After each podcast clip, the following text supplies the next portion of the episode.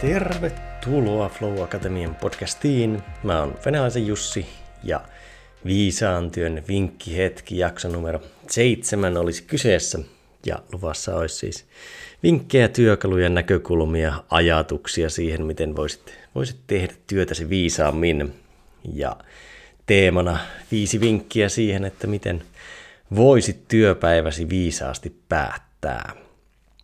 Koska etenkin etäaikana ja etenkin yrittäjäpiireissä omalla kokemuksella sekä niin kuin mitä on muut jakaneet, niin työpäivät joskus päättyy vähän semmoiseen välitilaan, jossa työt jää pyörimään mieleen tai sitten ei oikein ole kunnolla töissä eikä ole kunnolla vapaalla, joka sitten on semmoista turhaa ja kuormittavaa, niin miten pystyisi lopettamaan työpäivänsä selkeästi, niin siitä tällä kertaa Eli tavoitteena auttaa sinua reflektoimaan työpäivien lopetuksia ja tarjota sulle työtapoja ja keinoja, miten voit tehdä ne lopetukset viisaasti.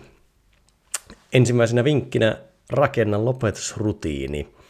Viime viikon jaksossa käsiteltiin, miten aloittaa työpäivät viisaasti, niin lopettaminen, lopettamiseen pätee paljolti samat periaatteet, mutta siinä vaan tehdään asioita niin sanotusti päinvastaiseen suuntaan. Mutta joo, se, että työpäivien lopuksi, niin jos, jos se on aina mielialan, vireystilan, sen hetken mielijohteiden varassa, miten ne päivät päättyy, niin voi johtaa vähän epämääräisiin lopetuksiin, niin lopetusrutiinin kautta saa tavallaan vähän vakioidummin päätettyä ne päivät. Ei tarvi joka kerta miettiä uusiksi, että mitäs, mitäs tässä nyt tekisi ja mitäs tässä tarkastelisi. Ja tavallaan sillä viisaalla rutiinilla saa just sen selkeän päätöksen, niin se toimii myös semmoisena rituaalina. Ja sanoisin, että mitä fyysisempi tai mitä niin kuin tuntuvampi se rituaali on mentaalisesti, fyysisesti, niin sen parempi. Että se vaikka ei olisi vain se, että selaimessa vaihtaa yhden välilehden toiseen ja se tarkoittaa siirtymistä töistä vapaalle, vaan on parempi, jos siihen liittyy ihan asioiden sulkemista ja ruudun ääreltä pois menemistä ja niin kuin varsin, että siinä tulisi oikeasti siirtymä. Ja voi olla, että joillekin toimii ihan vain, että lopettaa. Ja that's it, ja se toimii, niin sitten ei tarvitse mitään lopetusrutiinia, mutta sitten jos on hyvinkin pirstaleinen toiminkuva ja varsinkin jos tekee paljon juttuja etänä ja vaikkapa yrittäjänä, niin helposti tulee semmoinen välitila, niin siihen, siihen seuraavassa vinkkejä. Ja ajatuksena ehkä rutiinista, että älä rakenna sitä liian, siitä liian monimutkaista, koska hän helposti sortuu arjessa. Et mieluummin semmoinen, mikä kestää sitä arjen temmellystä. Toisena vinkkinä noudata selkeitä työaikaa. Ja varsinkin jos sille työlle ei ole mitään niin kuin ulkoista painetta, että milloin, milloin lopettaa se, niin työaika tai selkeä työaika toimii niin kuin deadlineit ylipäätään. Eli deadline auttaa paketoimaan sen asian siihen aikarajaan mennessä. Voi sitoa kellon aikaan tai tuntimäärään tai miten vaan haluaa, mutta suosittelen, että pyrkisi noudattaa deadlinea, niin se auttaa niputtamaan ja että asiat ei aina vaan veny.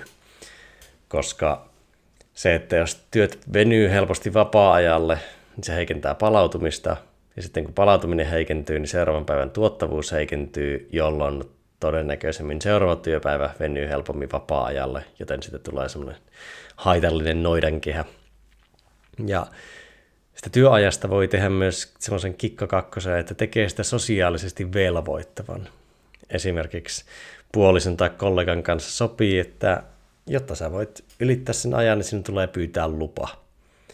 Ja juttu ei niinkään ole siinä, että saat sä luvan vai et, vaikka sä saisit sen aina, kun tarvitset, niin pointti on siinä, että sä tulet tietoisemmaksi siitä, että miten usein sä ylität sen työajan. Ja myös vähän voi tarkastella siinä hetkessä aina, että miksi se tuli ylitettyä, että miksi se työaika paukkuu yli. Kolmantena vinkkinä hanki mielen rauha.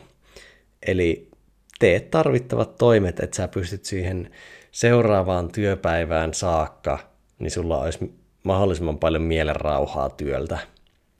Mitä se sitten tarkoittaa, niin se on kullekin aika yksilöllinen, vaihtelee vähän työnkuvasta, riippuu, riippuu yksilöstä, mutta siinä voi liittyä esimerkiksi se, että tarkistaa, että viestimissä ei ole tulipaloja, ei välttämättä sitä, että tarkistaisi kaikki viestimet aina tyhjäksi, jollekin se voi toimia, joidenkin työnkuvassa aika haastavaa, että lopetusrutiini ei venyisi vaikka puolella tunnilla, mutta se, että ei olisi tulipaloja, ja sitten ehkä, että vaikka itse tykkään tarkistaa seuraavan työpäivän suunnitelman, että mulla on karkea käsitys, mitä silloin on tapahtumassa. Joillekin toimii, että niin kun ei tee mitään tällaisia tarkistuksia. Mm, mikä siinä, jos se vaan toimii? Että mikä tavallaan tarjoaa mielen rauhan, kunhan se niin tietämättömyys ei tuota stressiä.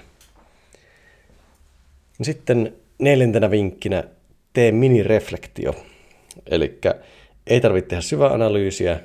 Mä naurattaa, kun mä niin usein suosittelen tätä, mutta kyllä jos multa kysyttäisiin yksi työkalu, mitä suositella kaikille työnkuvasta riippumatta universaalisti, niin se olisi tämä päivän päätteinen minireflektio. Eli voi olla yhden kahden minuutin intuitiivinen pikareflektio siitä, että mikä työtavoissani edisti työntekoa, mikä työtavoissani jarrutti työntekoa ja kolmantena, mitä opin työtavoista ja mitä voi kehittää jatkossa.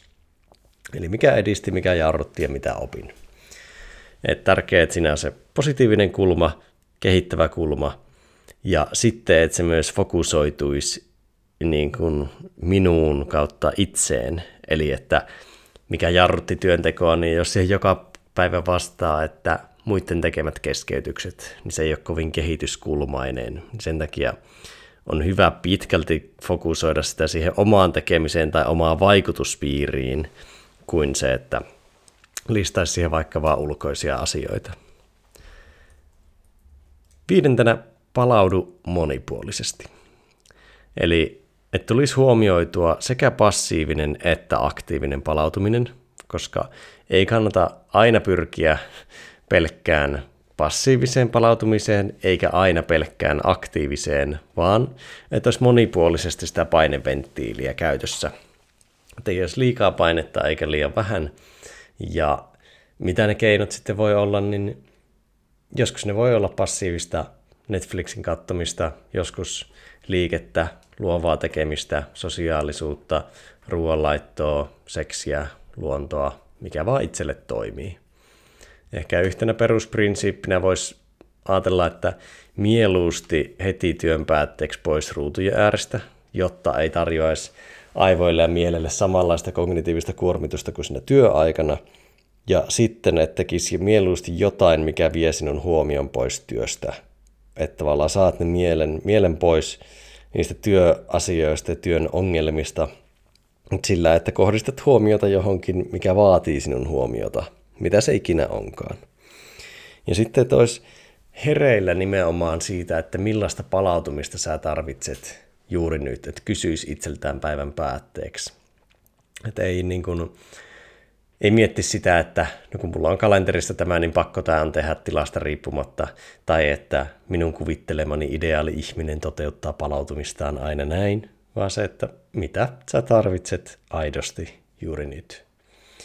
Niin tulisi tulisi mietittyä sitä.